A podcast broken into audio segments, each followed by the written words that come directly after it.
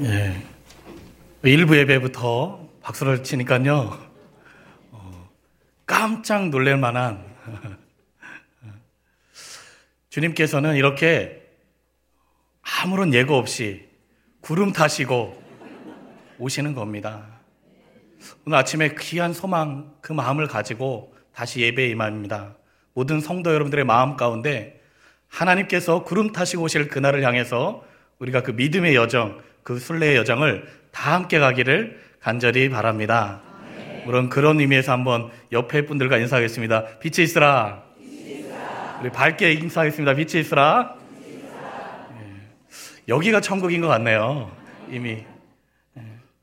주님의 성산에 올라와 우리가 말씀으로 새 힘을 얻고 찬양하며 사는 인생 되기를 간절히 바랍니다. 오늘은 종교계 500주년 기념, 기념주일입니다. 개혁의 사전적 의미는 제도나 기구 따위를 새롭게 뜯어 고침입니다.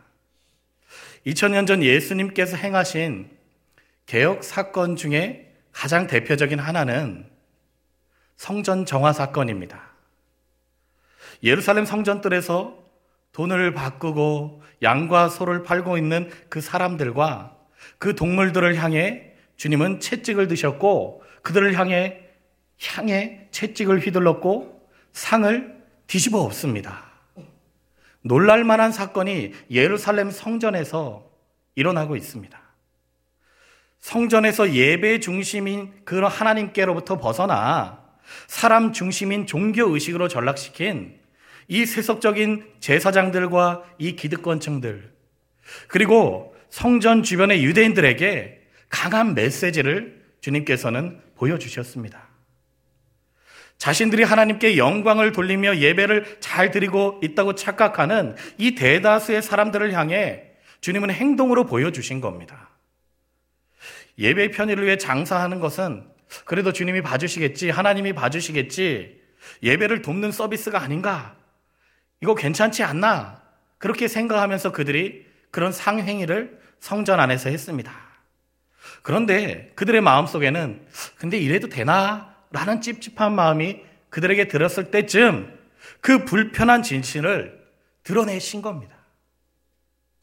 정말로 우리 마음속에 이것만은 이야기하지 않았으면 좋겠는데 라고 하는 그 마음을 주님께서 훅 들어오신 거죠.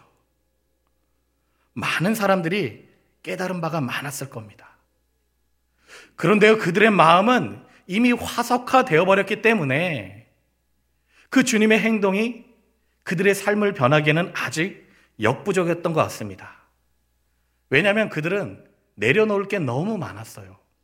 그들이 가진 것들이 너무 많았기 때문에 그것을 내려놓는 것은 어려웠습니다. 결국 예수님은 십자가에 달려 돌아가시고 사흘 만에 부활하심으로 성전의 참 의미를 보여주셨습니다. 성전은 하나님의 임재가 있고 중생의 씻음과 성령의 새롭게 하심이 선포되고 결단되는 곳입니다. 또한 중세의 종교개혁도 마찬가지입니다. 하나님을 가장 잘 믿고 있다고 착각하는 그 사람들에게 그들이 속고 있는 것이 무엇인지 깨닫게 했지만 변화되기까지는 많은 시간과 희생을 소요했습니다. 올해는 종교개혁 500주년을 맞이해서 많은 언론들과 기관에서 개혁에 대한 행사와 이야기가 넘쳐나고 있습니다.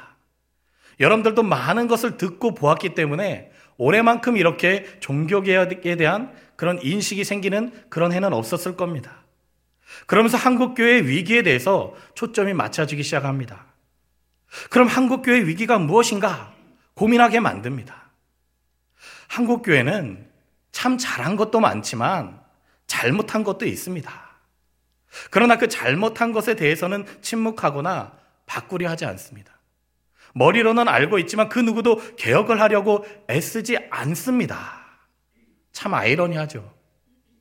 알고 개혁하는 것을 어떻게 해야 되는지 알매도 불구하고 개혁하지 않습니다. 그런데 계속 개혁하자라고 이야기합니다.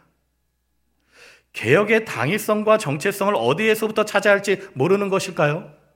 아니면 개혁이라는 단어가 어느새 우리가 다 불편해져 버렸, 불편해졌나요?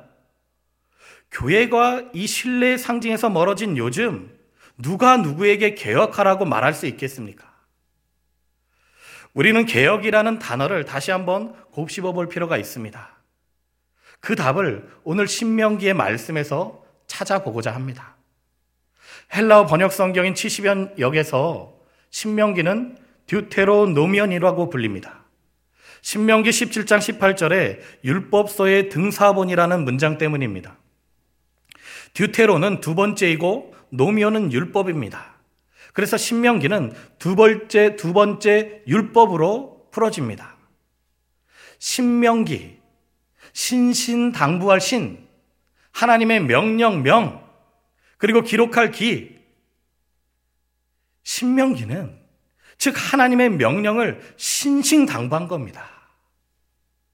신의 산의 그 첫 번째 율법을 모르는 이 다음 세대들에게 전하는 이 두 번째 율법, 그 말씀이 신명기의 말씀입니다. 120세가 되는 이 모세 할아버지가 그 생의 마지막 30일, 그가 했던 이 말씀, 이 신명기의 말씀은 온 힘을 다해 하나님의 말씀을 대언하며 신신당부하고 있습니다. 삶의 가치를 어디에 두어야 하는가? 우리가 왜 이 가나안 땅에 들어가야 하는가? 우리의 방향과 가치는 물질과 우상이 아니라 하나님의 말씀에 초점을 두고 살아야 한다라고 모세 할아버지는 유언과도 같이 그 다음 세대들을 향해서 외치고 있습니다. 우리의 인생은 얼마나 하나님의 말씀을 가까이 하느냐에 따라 그 수준이 올라가게 되어 있습니다. 반대로 내 경험으로 살면 하나님을 내 수준으로 끌어내리는 인생이 되고 마는 것입니다. 그래서 이 신명기 한 장 한 장의 말씀이 가나안 땅에 거의 500년 만에 들어가는 이 이스라엘 백성들에게 중요한 말씀인 것처럼 지금 우리에게도 비진리가 가득 찬이 사상에서 이 진리의 말씀 기준을 잡고 살게 중요한 말씀들이 이 신명기에 한 장 한 장 담겨 있는 겁니다. 여러분 오늘 집에 가셔서 신명기의 말씀을 읽어보고 싶지 않으신가요? 한 장 한 장 읽어보시기 바랍니다. 오늘 신명기 22장의 말씀도 그 기준을 잡기에 충분합니다. 현대인들의 특징 중 하나는 못 본 채 하는 겁니다. 괜시히 오지랖 넓게 남의 일에 개입했다가는 큰 봉변을 당하는 일이 많습니다. 그래서 그냥 못 본 채 하는 것이 더 편하고 그냥 그것이 조금 조금씩 익숙해집니다. 너가 뭘 하든, 너가 어떤 어려움을 당하든 그냥 지나쳐야지 괜히 꼈다가는 어려움을 당하는 일이 많이 있습니다. 그래서 그런지 예전에는 우리가 돕는 일이 당연했는데 그 돕는 일이 요즘에는 용감한 시민상이나 또 포상을 받는 일이 생깁니다. 우리는 주변에 일어나는 일들에 점점 더 무관심해져 갑니다. 오히려 이러다 보니까 무관심 속에서 더 큰 사건들이 우리에게 다가옵니다. 참 이러지도 저러지도 못하는 상황이 참 많이 있죠. 바로 이때 신명기 22장은 우리에게 이렇게 답합니다. 이웃 사랑하기를 내 몸과 같이 하라. 사랑의 반대는 무관심입니다. 결국 관심을 가지는 것이 성경적인 대답입니다. 삶이 퍽퍽해질수록 사람들은 다른 사람의 형편과 어려움에 관심을 갖기가 어려워집니다. 물론 자신의 일을 스스로 책임지며 살아야 하지만 우리는 모든 것을 책임질 수 있는 완전한 존재는 아닙니다. 서로 도우며 살아야 하는 존재로 우리는 이미 창조되었습니다. 창세기 2장 18절의 말씀에 에제르 크네그도 돕는 배필은 첫 사람의 때부터 시작된 것이죠. 바로 이 돕는 것은 인간 창조의 섭리고 성경적인 것입니다. 그러니 오늘 신명기의 말씀은 너무나도 지당한 말씀입니다. 말씀을 보실까요? 형제의 소나 양이 길을 잃었을 때 그 형제의 나귀가 소가 길에 넘어졌을 때 못 본 채 하지 말고 찾아두던지 보호하는 것이 마땅한 도리입니다. 못 본 채 하는 것은 죄입니다. 더구나 당시의 소와 양은요, 이 가정의 생계 유지의 수단이었습니다. 재상 목록 1호였죠. 그러니 이것이 없으면은 그들의 생존권이 박탈되는 겁니다. 뭘 먹고 살아야 될지 모르는 거예요. 길바닥에 나서는 겁니다. 그런데 남의 생존권에는 관심이 없고 나에게 이익만 되면 되는 사회였기 때문에 이와 같은 신명계 말씀이 선포된 것입니다. 오늘 말씀의 근거는 앞서 출애굽기 22장에서 볼 수 있습니다. 내 원수의 길, 길 잃은 소와 양, 너를 미워하는 자의 낙이라는 표현이 나오는데 조금 더 고약한 이야기죠. 거기에는 나쁜 심보가 담겨 있습니다. 분명히 소와 나귀는 나의 소유가 아니죠. 그런데 원수와 미워하는 자의 소유라는 명분으로 남의 생존권을 위협하면서도 정당성을 가지려고 합니다. 저 사람은 나쁜 사람이니까. 이는 이집트나 광야에서 흔하게 있었던 일인 것 같습니다. 다르게 이야기해보면요. 저 과수원 아저씨는 심보가 아주 고약해요. 아주 나쁜 사람이에요. 그러니 그 집의 수박은 서리를 해도 됩니까? 안 됩니까? 그런 경험이 있으십니까? 없으십니까? 서리를 하면 안 되죠. 이는 명백히 범죄입니다. 그 사람이 나쁘고 그 아저씨가 심보가 고약하다 하더라도 그것을 마음대로 가져와서는 안 되는 겁니다. 신명기적 대답을 정리해보면 이렇습니다. 우리의 마음 속에 이웃에 대한 거룩한 관심과 배려의 마음이 회복될 수 있도록 우리는 기도해야겠습니다. 우리의 성품으로는 사랑할 힘이 없습니다. 우리의 사랑은 대상을 고르고 편애하는 데 익숙해져 있기 때문에 우리 마음대로 사랑합니다. 그리고 우리 마음대로 미워합니다. 하나님께서 요나를 부르셔서 저 니느웨 성의 회개를 촉구했지만 요나는 어떻게 합니까? 살짝 거절하고 도망갑니다. 왜 요나가 그 하나님의 말씀을 듣고 거절하고 도망갔을까요? 우리 민족을 괴롭힌 전 나쁜 놈들 참 잘 됐다. 그냥 없어져 버렸으면 좋겠다. 라는 그 심보가 요나에게 담겨 있기 때문입니다. 사실 이것이 우리의 모습입니다. 그러나 하나님의 사랑의 방법은 우리와 차원이 틀립니다. 우리의 생각을 넘어선 그 사랑을 선포하고 계십니다. 여러분 할 수 있는 대로 모든 사람에게 동일하게 선을 행하는 연습을 하시기 바랍니다. 연습을 하다 보면 그것이 신기하게도 내 성품이 되기도 합니다. 오늘 출애굽기 23장에서 내 원수의 길 잃은 소 너를 미워하는 자의 낙이라는 표현이 나오는데 출애굽기 23장의 이 표현이 그들이 39년이 지난 이 광야의 삶을 다 지나 신명기 22장 오늘의 말씀에 이르러서 내 형제 내 형제 내 형제로 그 표현이 바뀌는 역사가 일어난 겁니다. 이 광야, 이 다바르, 이 말씀이 있는 곳 하나님의 말씀이 선포되는 곳에서는 이렇게 선한 움직임이 있습니다. 내 원수가 내 형제가 되는 역사가 일어납니다. 물론 오랜 시간이 걸렸습니다. 출애굽기 23장의 원수와 미워하는 자가 신명기 22장의 형제로 바뀌기까지 얼마나 많은 연습과 훈련이 있었겠습니까? 원수도 미워하는 자도 말씀으로 섬기고 나누다 보니 그 세월이 흘러 어느새 내 형제가 된 것 이것만으로도 큰 변화입니다.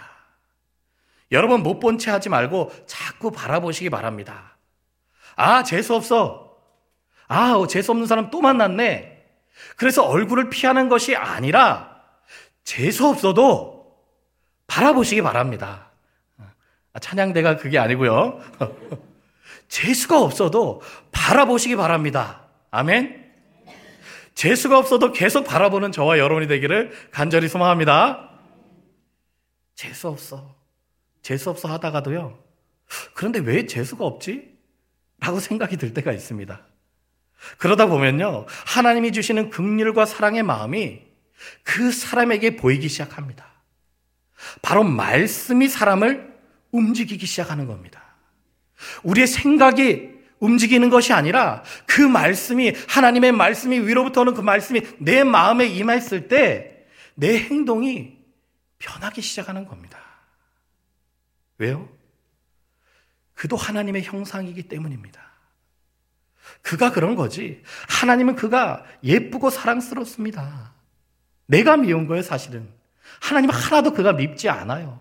그냥 하나님이 그를 미워하기를 내 마음속으로 바라는 거지. 하나님은 사랑해요. 이렇듯 우리가 하나님의 사랑을 깨닫고 또 좀처럼 사람을 대하는 태도가 성경적이지 않다면 그 사람은 아무 생각 없이 이 세자를 본받고 살아가는 겁니다. 내 생각, 내 성품, 내 기분대로 사는 겁니다. 우리는 하나님의 뜻을 분별하며 살아야 합니다. 너희는 이 세대를 본받지 말고 오직 마음을 새롭게 함으로 변화를 받아 하나님의 선하시고 기뻐하시고 온전하신 뜻이 무엇인지 분별하도록 하라. 로마서 12장 2절의 말씀입니다. 새롭게 됨의 근원은 하나님께로부터 오는데 하나님의 말씀이 근원이고 그 말씀으로 마음이 새롭게 되는 것이고 변화가 일어나는 것입니다. 말씀으로 인해서 그 근원이 하나님의 말씀으로부터 새롭게 된다라는 사실, 변화된다라는 사실을 깨달으시기 바랍니다. 그런 그들이 이제는 삶 속에서 더 부딪히고 분별할 일이 남은 겁니다. 이제 가나안 땅으로 들어갑니다. 세상 속으로 들어갑니다. 그들에게는 더 정확한 삶의 기준과 분별함을 지녀야 할 때가 다가온 겁니다. 제사장의 나라, 거룩한 백성이 무엇인지 근원을 새롭게 해야 하는데 그들이 이집트에 살던 대로 광야에서 하던 습성대로 하던 그런 방식은 안 됩니다. 이제는 머리로 사는 것이 아니라 하나님의 말씀을 가슴으로 믿어 그의 삶으로 나타낼 때가 다가왔기 때문에 모세 할아버지가 그 다음 세대들에게 이 신명기의 말씀을 신신당부하고 있는 겁니다. 그 이야기가 5절부터 그 뒤에 쭉 나옵니다. 5절에 남녀가 구별 없이 옷을 입지 말라. 6절과 7절에 무분별한 포획으로 인한 자연계 파괴를 하지 말라. 9절에 포도원에 두 가지 씨를 함께 뿌리지 말라. 10절에 소와 나귀에게 한 멍에를 메고 밭을 갈지 말라. 11절에 양털과 배를 함께 섞어 짜는 것을 금하고 있습니다. 참 비슷한 이야기, 같은 관점의 이야기들입니다. 하나님은 모든 생물을 다양하게 지으셨습니다. 온전한 평화는 질서를 지킬 때 이루어지는 것이고 질서는 적정한 경계선을 둘 때 유지될 수 있습니다. 하나님이 창조하신 이 고유한 목적과 기능을 알고 살아야 합니다. 여기서 말하고 싶은 신명기의 대답이 무엇입니까? 그것은요, 이 세상의 정권이 바뀌어도, 그리고 정치와 경제와 문화가 급변하더라도, 그것이 마음에 들지 않더라도 내가 그것을 이해할 수 없더라도 이 세상과 함부로 섞이지 말고 함부로 취하지 말아야 할 것이 있다라는 겁니다. 한마디로 분별함이 있어야 합니다. 이 분별함은 하나님의 마음을 기쁘게 하는 행동입니다. 그러니 세상과 함부로 섞이지 말고 함부로 취하지 말라라는 겁니다. 아닌 것은 아니라고 말하는 신앙적 용기가 필요한 것입니다.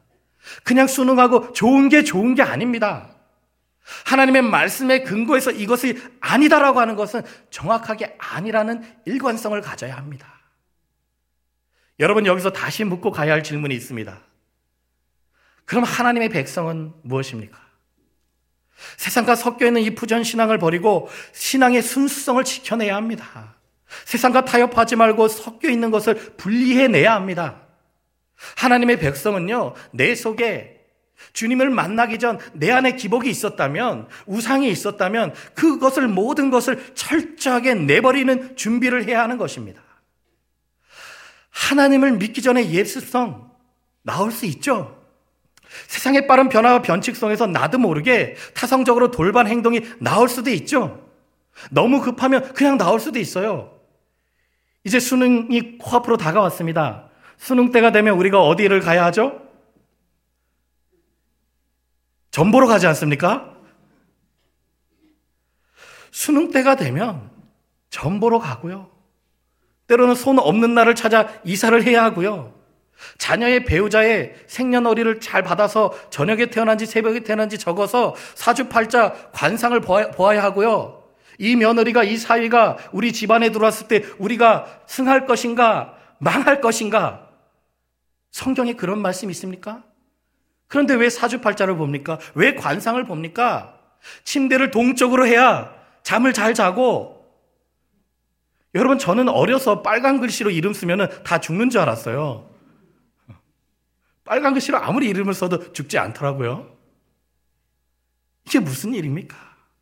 타로점을 보고 오늘의 운세를 보고 오늘 아침을 시작하고 별자리를 보고 이 진리가 아닌 것들에 언제까지 묶여서 그 사슬에 매어서 살아야 합니까? 하나님의 백성은 양다리는 안 됩니다. 여호와께 원해 한 방향 오직 말씀 세상 사람들이 안 보는 것 같아도요 여러분들이 세문안교회 다니는 거 다 알아요. 여러분만 모릅니다. 여러분들 교회 다니는 거 다 알아요. 어떤 권사님이 점 보러, 갔다가 무속인에게 혼났던 이야기를 한번 들은 적이 있는데 그 점쟁이가 그 권사님을 보고 이렇게 이야기했다라고 합니다. 예수나 잘 믿어라. 그러면 복 받는다 너는. 그리고 씁쓸하게 복채를 내고 왔습니다. 이게 뭡니까? 우리의 삶의 능력이 이렇게 하나님의 말씀의 능력이 안 나타나서야 되겠습니까? 2세기의 헬라 철학자 아리스티데스에 관한 이야기입니다. 40대 후반에 그는 회심합니다. 이 시대의 헬라 철학자가 기독교인이 됐다라는 거예요. 이거는 엄청난 일입니다. 그런데 그가 로마 황제에게 더 이상 이 기독교 신자들을 핍박하지 말라는 편지를 씁니다. 너무 마음이 아파서. 황제에게 편지를 올립니다. 그것은 죽음을 각오한 거죠. 사실 이것은 미친 행동과도 같아요. 죽기를 바라는 겁니다. 내용은 이렇습니다. 오 황제여. 그들은 여느 백성들보다 진리에 가까이 있습니다. 사실 그들은 하나님을 알고 있으며 그분을 만유의 창조자라고 믿고 있습니다. 그분에게서 계명을 받았으며 그 의미대로 준수하고 있습니다. 그래서 그들은 간통과 음란한 행동을 하지 않고 거짓 증언을 하지 않으며 맡겨진 재물을 횡령하지 않습니다. 자기 것이 아닌 것을 탐하지 않으며 부모를 공경하고 이웃들의 친절을 다합니다.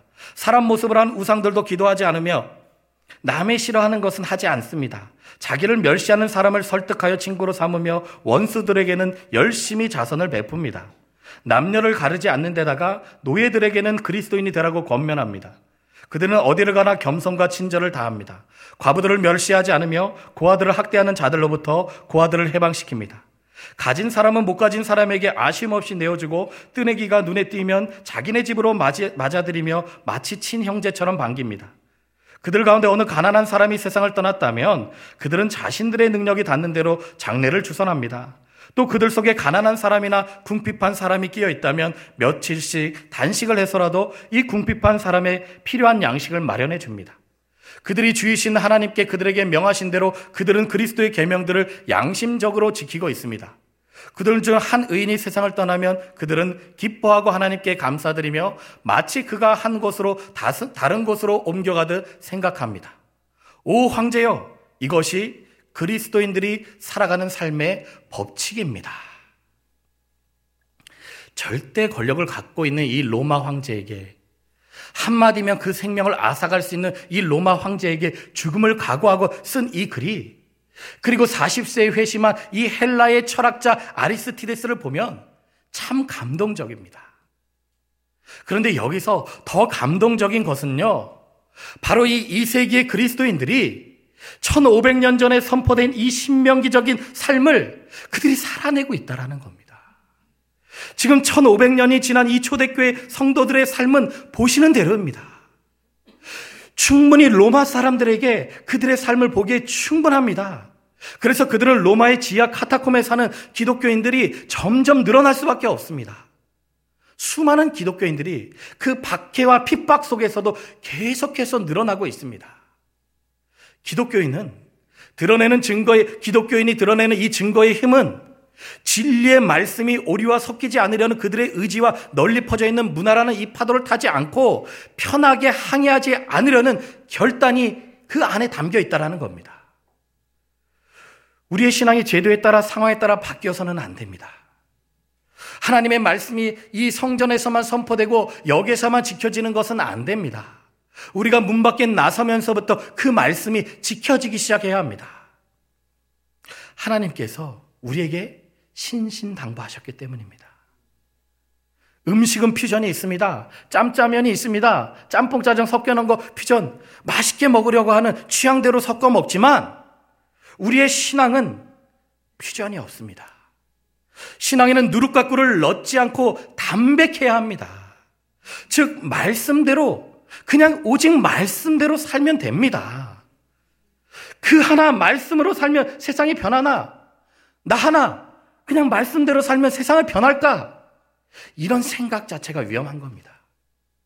나 하나 말씀대로 살면 변합니다. 그 증거가 바로 500년 전에 일어났지 않습니까?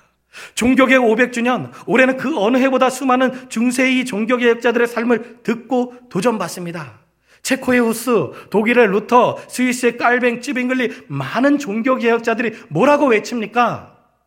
오직 하나님께 영광, 오직 성경, 오직 예수, 오직 믿음, 오직 은혜 라고 그들이 외치는데요.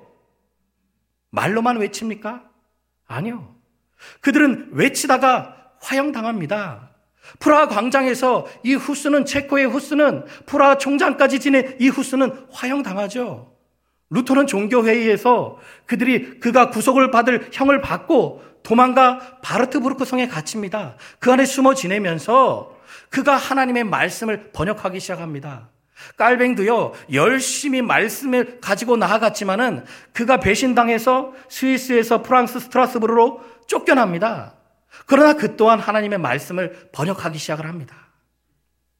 그들이 최대, 최대의 위기를 만났을 때, 하나님의 말씀만을 붙들고 나아갔을 때 분명히 위기가 왔지만, 그들에게 있었던 신앙은요, 하나님의 말씀 한 구절이 중요했고, 그 말씀대로 하루를 사는 것이 너무나도 중요했기 때문에, 그 삶을 살아냈기 때문에 그들이 말씀이 힘이 있는 겁니다.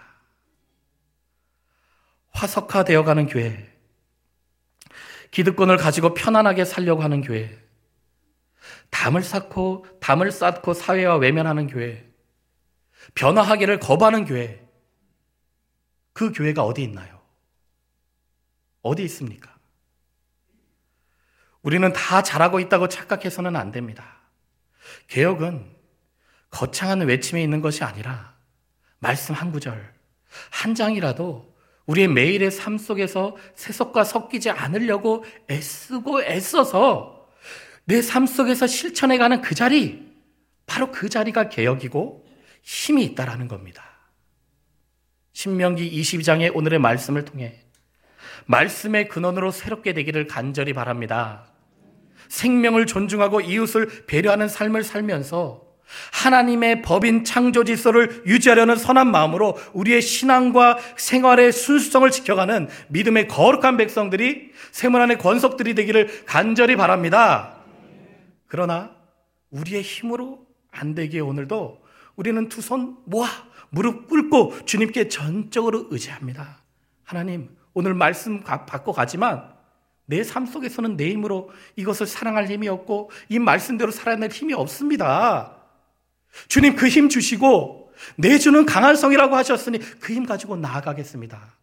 오늘 주신 말씀 붙들고 나아가는 그런 심령 하나님께서 오늘 꼭 풀어 안아주시고 힘내라. 나는 네 편이다라고 오늘 말씀하고 계십니다. 하나님의 말씀이 읽혀지고 구원의 말씀이 되는 것은 은혜요 기적입니다. 오늘도 하나님의 말씀이 읽혀지는 기적과 하나님과 더 가까워지는 은혜가 있기를 간절히 소망합니다. 기도하시겠습니다. 그리스도인은 못 본 채 하지 않습니다. 그러나 하나님 나라 백성으로 이 세대를 본받지 말고 영적으로 분별하여 살아야 함을 알지만 재물과 명예와 온갖 유혹에 신앙의 양심을 버릴 때도 많았고 나눔과 섬김의 자리에서 인색하였으며 차별과 건의 앞에서 침묵하였습니다. 주님 용서하여 주시옵소서. 우리가 말씀의 근원으로 새롭게 되어 오늘도 생명을 존중하고 이웃을 배려하는 삶을 살아가게 하시며 세상과 타협하면서 섞여 있는 삶에서 벗어나게 하시고 세상에 물들어져 있는 모습을 분리하고 제자리로 돌아갈 용기와 지혜와 결단을 허락하여 주옵소서. 우리 주 예수 그리스도 이름으로 기도합니다. 아멘.